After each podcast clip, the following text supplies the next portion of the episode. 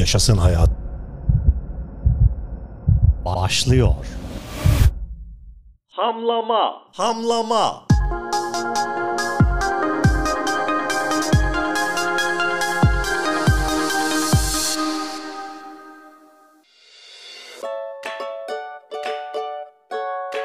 Herkesin nefret etmeye bayıldığı, o çok güzel ağrıyor vakasının cevapları Taylan Peker'le Yaşasın Hayat podcast'inde. 123. podcast. Güzel dinleyicilerim hoş geldiniz. Herkese selam olsun. Yeni bir programa başlamış ve rutin yoğunluğunuzu artırmışsanız o zaman yüksek ihtimal hedeflediğiniz kaslarınız ertesi ya da öbürkü gün ağrıyordur. Hamlama ya da gecikmeli kas ağrısı denen bu durum sert bir antrenman sonrasında 24-72 saat içerisinde meydana gelen keskin bir ağrıdır arkadaşlar. Hamlama bir kas alışık olmadığı şekilde ya da daha önce maruz kalmadığı bir yoğunluk veya hacimle çalıştırıldığında meydana gelir. Durumun fizyolojik açıklaması şu arkadaşlar. Kas liflerinde meydana gelen mikro yırtılmaların bir yan etkisi. Hamlama daha çok herhangi bir hareket sırasında kasın uzaması anlamına gelen eksantrik kasılmalardan meydana gelir. Ama ağrı hissetmiyorsanız antrenman verimsiz geçti anlamına gelmiyor. Daha çok konsantreye, yani kısalmaya odaklanmış ve egzantrik kasılma yani kısalmaya odaklanmış ve eksantrik kısımda yani alçalmada ivmeden yararlanmış olabilirsiniz.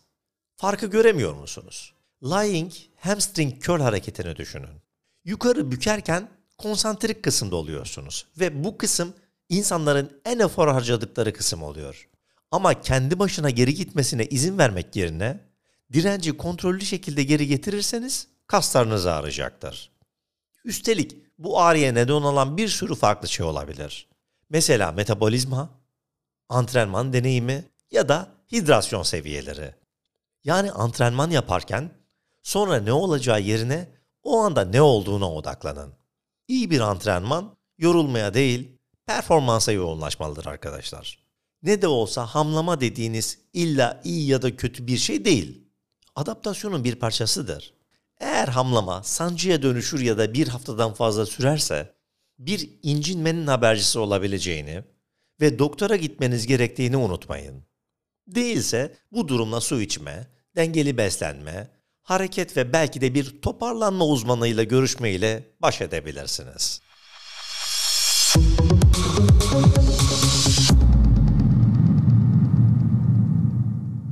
Haber zamanı, haber zamanı. Oturup kalmayın.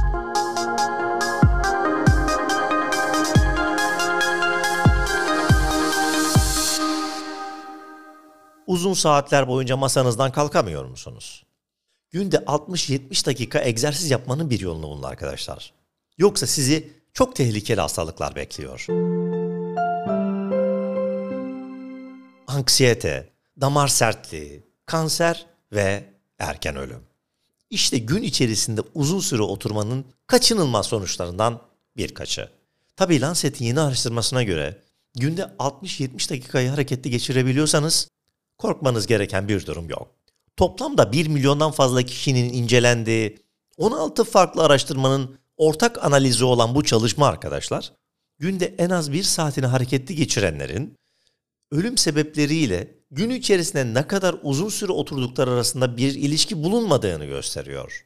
Diğer yandan her geçen gün araştırmacılar günün büyük bir kısmını oturarak geçiren ve egzersiz yapmayan kişilerin genellikle kardiyovasküler rahatsızlıklardan ve kanserden dolayı hayatlarını kaybettiğine dair kanıtlar elde ediyor. Bilim dünyasında bu konuya dair yapılan araştırmaların bir kısmı ne yazık ki birbiriyle çelişiyor. Bir başka araştırmaya göre ne kadar egzersiz yaparsanız yapın, uzun süre oturmanın zararını telafi edemiyorsunuz. Her ne kadar iki araştırma birbirinden farklı şeyler söylese de bir şey apaçık ortada. Ne kadar az oturursanız o kadar iyi. Masa başı bir işte mi çalışıyorsunuz? O zaman işi şansa bırakmayın. Günde bir saat egzersiz yapmaya çalışın. Bunu sağlayamıyorsanız 15'er dakikalık seanslara ayırın. En azından biraz hareket etmiş olursunuz. Tüm gün oturmanın sonu ölümdür.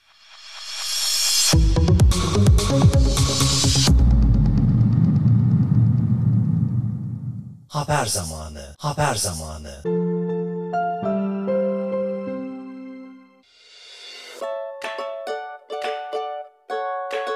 Sevgili dinleyicilerim, Bir Yaşasın Hayat podcast'in daha sonundayız. Hayat devam ediyor. Ama her an her şey olabilir. O yüzden yaşadığınız her anın kıymetini bilerek yaşayın. Sevgiyle sağlıkla kalın, hoşça kalın. Bye bye. Taylan Peker'le Yaşasın Hayat bitti.